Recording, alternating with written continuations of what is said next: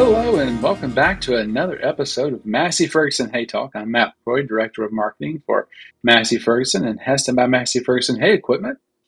And I'm Jessica Williamson, Livestock and Forage Manager with AGCO. We're here to help you get the best hay possible. And this season on Hay Talk, we're diving even deeper, looking into how you can maximize your output, get the most from your equipment, and more.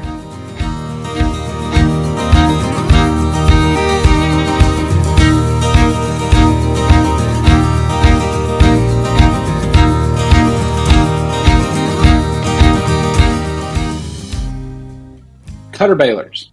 That's what we're going to talk about today. We're going to do a deep dive into cutter balers. Um, it's going to be a little bit longer of an episode, I'm sure, because we're both getting get excited about uh, cutter balers. Mm-hmm. Uh, but stick around to the end of it, and we're going to talk about some shipping efficiencies and stuff that you can find with cutter balers as well, as well as, of course, all of the other aspects uh, between feeding and uh, maintenance and all that kind of good stuff. So I would have to guess, Jessica, and correct me if I'm wrong. This is probably of all the episodes we've done. This is probably one that's more right up your alley and probably makes you a little bit more excited than other ones. Talk about yeah, cut, yeah, definitely. yep. Whenever I saw that this was the next one that we were going to film, I I I said, oh boy, this one's going to be a long one. Yeah, yeah. so um, cutter balers come in many shapes and sizes, right? So you can do uh, round bale cutter balers, square bale cutter balers, and that kind of thing. So um, and I've noticed in the industry it's kind of ebbs and tides. So some people will get cutter balers for a couple of years and they'll run for say three years or something, and their normal trade cycle. The next time they don't get cutter balers. And what I've found in, in my time uh, at AGCO is they have the idea in their head that they're going to sell the material, right, the, the packaged product. They're going to sell mm-hmm. it, and the end user doesn't have to go through as much grinding process in the, with a grinder mixer, for instance, right? And they're expecting to be able to sell that crop or that those bales uh, at a, a, higher price because you're cutting out that huge step because the, the end user is going to save on fuel, uh, labor, and so forth, uh, wear and tear on the tractor, run the, the, grinder mixer. But at the end of the day, maybe they didn't uh, set those contracts up ahead of time. So that's one thing to think about to make sure that your end user is going to give you a premium for that cut bale.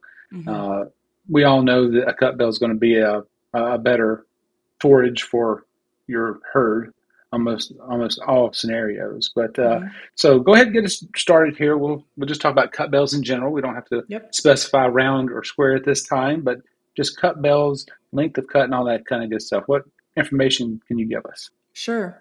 Well, Matt, I guess I'm going to throw the ball back to you and t- have you to talk a little bit about the number of knives that are available in some of our different balers, just to get kind of get me set up so that I can start talking about length of cut and and uh, some of the uh, rumination uh, opportunities that we have. So, tell us a little bit about uh, some of the knife options that we have in in our balers. Yeah. So we'll start with round balers, right? Mm-hmm. Uh, with round balers, you can um, get them with 17 knives. Obviously, our RB series that comes standard with uh, with uh, 17 knives, and a lot of operators will end up doing one one of two things, or I should say three things. So they either run no knives, which uh, you know for that particular on that particular day they didn't need a, a knife uh, cut.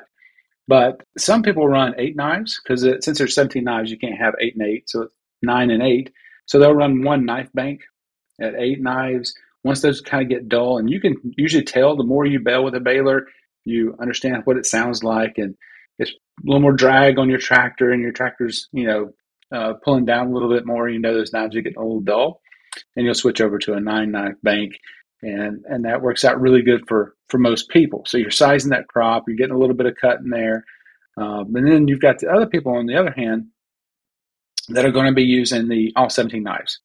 Uh, and those people are going for that maximum you know, cut and make sure it gets cut. Now, one thing I do want to acknowledge here with any cutter baler, whether it be a round baler or square baler, or any manufacturer for that matter, as it's pulling that crop across those knives, some of that crop is going to come in lengthwise and it's not going to get cut. So we have to always take that kind of thing into consideration uh, when you do that. But that is one thing to keep in mind when that does happen. Now you jump over to square balers. Uh, you can go 17 knives or 26 knives, depending on how big the baler is. So a three by three baler is going to have fewer knives than a uh, three by four or four by four baler, right? So that's one thing I also think about. Um, and the reason they have that is because the chamber's wider. You've got a lot more material coming through there with a three by four versus a three by three. So, in the uh, eastern United States, where we probably have more of a round baler market, um, one of the the huge opportunities with having these cutter balers is whenever we can't get in the field for the first cutting at the opportune time. So, uh, at least where I am here in the Mid Atlantic region, sometimes first cutting can be pretty challenging uh, in terms of trying to beat the weather. So, uh, what these cutter balers allow us to do if we've if we're trying to make dry hay um, and uh, uh, the forage has maybe matured a little bit past what's ideal is we can reduce that particle size. So instead of baling a full stem orchard grass or a full stem timothy, now we can chop that stem up a little bit, increase the surface area, and in turn, what that's going to do is allow that animal to perform better that consumes that forage. So now we're turning what used to be a very poor quality forage into a little bit better quality forage just by reducing the overall uh, length of cut in that. So essentially, it's going to be uh, the same process as you know uh, a some sort of TMR mixer or grinding that bale, so to speak, um, just cutting out one step. Yeah. So I have a question for you, mm-hmm. and, and you've seen plenty of cut cut bales be fed mm-hmm. and processed and everything. Have you noticed any difference uh, at the the end product when it actually gets to the, the mouth of the cow, for instance, between a round bale cutter baler and a square bale cut, cutter baler, or they the final product ends up being about the same?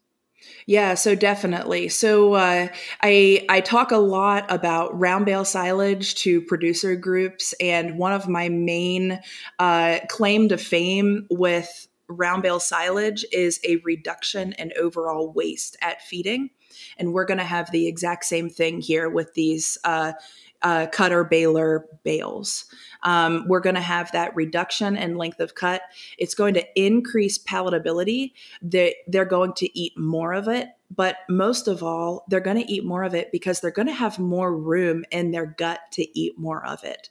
Um, if we have these long stem forages, they're having to chew it, chew it, chew it, chew it, regurgitate it, chew it, chew it, chew it again so that they can reduce that particle size internally. Now we're helping the cows to do that for them. So we are already taking it upon ourselves to reduce that length of cut, which is going to help to improve the overall digestibility. It's going to re, uh, increase their overall uh, dry matter intake potential, and it's going to increase the overall digestibility. Yeah, one thing I usually use as an example when I'm doing uh, training presentations, whatever it may be, is a glass of ice. If you just have normal big cubes of ice, how many are going to fit in there. Whereas you're talking about surface area with your uh, fermentation and everything else, if you do crushed ice, you can get a lot more material in there. So it's a, it's a very similar process and thought process right there. Um, now, so one thing I saw on YouTube, and this was unsolicited, uh, a gentleman bought one of our RB series uh, round balers, and something I've never seen anybody do before, to be honest with you. Um, and this round bale round bale cutters and stuff is is still you know it's been around for years, but it's still just now picking up a real good popularity, in my opinion. And but he was ring feeding uh, dry hay that he had used uh, his RB series cutter baler on, and he used all 17 knives, chopped it up real real nice and everything, and put it in a uh, a ring. And he said, you know, he took took the mesh off of it and everything, and it uh, didn't fall apart because it's packed in there so tight. That's one thing people sometimes may have a misconception that when you have a cut bale that when you take the twine off of it or anything else, it's just going to fall apart. But in many instances, it's going to stack, pack together so tight that's not going to happen. But what he found when he was feeding with his uh, ring feeder with his, there was much less loss. But he, when the cows finally moved away from it, there was almost no loss on the ground compared to what he was getting with his full length. Uh, and he was feeding Bermuda hay, if I'm not mistaken, or maybe fescue. But uh, it's it's very good and smart information that we're learning now. I mean, you know, farming in, in, all aspects, farming, ranching, anything else you're doing, you're learning something new every every day, um, and making the most efficient choices for your for your operation. Yeah, yeah. And I want to kind of go off of what you said about bale density because, uh, you know, we talked a little bit about this previously, but this mm-hmm. is another really great way to increase your bale density, especially in a dry, stemmy crop. Um, you know, uh, typically uh, the drier the crop, you know, we might get a little bit of of slipping or maybe not quite, um, you know, as dense of a bale. But by reducing the overall length of cut, this is going to help us to increase our bale density. And previous research has shown that the greater the bale density we can get in our round bale silage, the better the overall quality of that that hay is going to be or that silage is going to be. So um, they showed that if you're feeding your hay or your silage in a ring feeder, and so you're unwrapping that bale and you're exposing it to oxygen, instantly what's going to happen is you're going to start seeing a degradation of that quality. And eventually it's going to spoil because it's a fermented feed. But the denser that bale was in this research, the longer the overall uh, feedability of that crop was before it spoiled. Um, they saw an inverse relationship with uh, acid content and sugar content. So the lower that sugar content gets in a fermented feed, the higher that acid content is going to get, which is a good thing because, you know, proper fermentation is the conversion of our available sugars and our readily available carbohydrates in our feed, converting them into acids through anaerobic fermentation. So, the lower sugar content and the higher acid content is an indicator of better overall fermentation uh, lower pH, and uh, just longer shelf life of that bale. And so uh, they saw all of these positive attributes by really increasing that bale density. Yeah, that's good information. And, and you know, just want to touch on a little bit about manufacturers' recommendations and mm-hmm. requirements that, that you have when you're using a, a baler. So keep in mind, anytime you're using knives, it's going to have more PTO requirements. So whether it be a round baler or a square baler, and the more of those knives that you have engaged at any given time is going to take more power, right? So usually, on average, uh, with a round baler, you're looking at somewhere around 40 to 50 more horsepower requirement just to pull that crop across those knives, regardless of how sharp the knives are. Now, as your knives dull, that's going to increase. it's just like we are talking about in one of our prior episodes, having sharp blades on your mower or your mower conditioner is to make sure you know they're sharp uh, a lot of people will have a second set of knives that they can pop in uh, once the other ones get dull. Uh, always have a, a, a, nice sharp set, but so that's one thing you need to think about. So make sure you got plenty of horsepower to be able to run how many knives you want to run. Because the worst thing you want to do is go out there with your tractor doesn't have enough horsepower and ends up you know stalling your tractor, or you have to disengage the knives and not get the full utilization of that cutter round baler or square baler that you purchased when you jump into the uh, square balers, it's it's a, you know the same type of scenario. Um, if you're on a three by four large square with knives engaged, you're going to need another 50 to 60 more horsepower. So keep that in mind, and also with your uh, whatever uh, implement, whether you use a loader tractor or anything else to move those bales around uh, later. Remember, we were talking about these density things, so that means probably your weight's going to be much higher. So if you look at a uh, a four by five round bale that's dry, you're going to be somewhere around 1,250 pounds. Uh, you start getting into some silage bales, and it's not hard to get a 2,000 pound four by five bale. So when people start getting into talking about a four by six silage bale and even five by five or five by six silage bale, that scares me because you're getting into that 3,000 plus pound range uh, on those bales. So you got to make sure that your equipment that you're handling it with can can handle that, right? Mm-hmm. Um, so, any other thoughts or? Well, that can kind of be where our variable chamber comes into play, right? Mm-hmm. So whether we're doing dry hay versus, you know, versus a higher moisture hay that we're going to ferment for silage, you know, just uh, reduce the overall bale silage based on what it is that, uh, you know, that you're handling equipment um, you know, what you're best equipped to handle in terms of bale size. I know that, you know, and it's important also to think about uh, the wetter that forage is that we're talking about for round bale silage, the heavier it's going to be. And, uh, you know, hauling water is expensive, hauling water is heavy. And so, if you have the opportunity to maybe dry that down from a 65% moisture to maybe a 50, 45% moisture, you're still going to be capitalizing on that improved quality with fermentation while reducing some of that bale weight and uh, some of that uh, overall need to haul water. But um, yeah, so, Matt, uh, you talked a little bit about the importance of having sharp knives.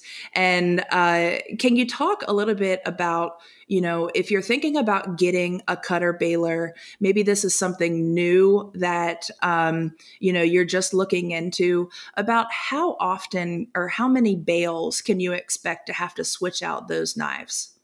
Okay. Yeah. Well, like, like most things, it all depends on your, your mm-hmm. crop material, what you're running across there. And, and how uh, how much other additional debris you may be running through there or not. Yeah. But uh, usually you can get about anywhere from uh, you know 250 bales.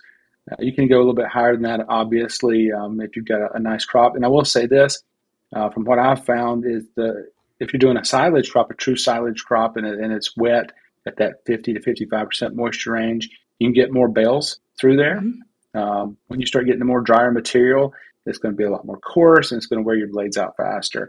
Now, our blades that we have on our large squares and our round balers are serrated on one side. So they are, they do have the ability to be sharpened, right? So you sharpen them on, on the other side, obviously, uh, but they do a, a, really good job and they hold up for, for many, uh, many years of, you know, crop material. And like mm-hmm. I mentioned earlier, it's always a great idea to have a second set and all of our machinery has a, a rack on the machine where you can hold a second set so if you're out in the field and you have used all your knives up and they're nice and dull, you can swap them out very easily. So with our large squares, we have a tray it pulls out, and you can just pop the new ones in real easy. With the round baler, of course, you put them in from the uh, the back side of the baler. Um, there's one lever that you flip over, and it you know takes out the holder, and then you can pop them in and out real easy. But that's usually about how many bales you can get out of it. Like I said, it can vary up and down depending on uh, what material you're running through there. Yeah. And uh, like we touched on at the beginning, like Matt talked about making sure that if you are uh, utilizing these knives to reduce your length of cut and, you know, you're going to be putting more input into making each bale. So if you're marketing your hay, make sure that you're getting a premium for that uh, so that you can ensure that you're getting your monies back for the additional inputs that you have. Um, likewise, if you're feeding your own livestock and you are reducing the length of cut to improve performance with the goal of improving performance, uh, make sure that you're doing that in a worthwhile manner. Um, you know, if you're in third cutting a very fine grass, like maybe a really high quality, um, uh, endophyte free or novel endophyte fescue, and you're in third cutting and it's fine, it's uh, very palatable maybe engaging the knives at that point would not pay off because at that point you're going to be introducing much more horsepower usage, much more fuel usage, and probably not a lot of payoff for an improvement on forage quality that's all that's already extremely high. So make sure that you're utilizing these in a way that is paying off for your operation and for your um, overall uh, hay making goals. Yeah. Well, my last thing I'm going to say is just make sure you look at your inputs. You were talking about the input costs and stuff. Mm-hmm. There's a lot of different things you need to take in consideration before you take the step in starting running a, a uh, cutter baler. So the first uh, input cost is going to be the cost. Uh, so the cost of a, a baler because there are other mechanisms besides just knives in there. Of course, you have to have a rotor that's going to pull that crop across those knives. Mm-hmm. Uh, it's got extra drives and that kind of stuff. So the overall baler is going to cost more. So make sure you you know look at that first of all. Uh, secondarily, you're talking about the drag on the tractor and the, the actual horsepower requirement. You're going to need a larger tractor usually, um, and also look at fuel consumption. You're going to have more fuel consumption. So whether it's because you went to a larger tractor or your tractor is having to work harder to cut that crop, uh, keep that in mind. Uh, additionally, you're going to have more density in the bales. So I don't know how you're transporting it from point A to point B or selling it. Another thing to think about, right? So you're going to have uh, more transportation costs when it gets from point A to point B. now, at the end of the day, like Jessica said, it's going to pay off most of the time. Uh, you're going to have a lot more digestible crop and so forth. Mm-hmm. All right. Well, thank you, Jessica, for joining us again on Massey Ferguson Hay Talk. Thanks. This was, of course, cutter balers. We talked about round balers and large square balers. Uh, and join us next episode, which will be our final episode of season 2 mm-hmm. And that one is we're going to talk about uh, double conditioners. And the main focus is going to be about triple windrow attachments and the efficiencies that are followed by that. So look forward to seeing you again on the next episode of Massey Ferguson Hay Talk.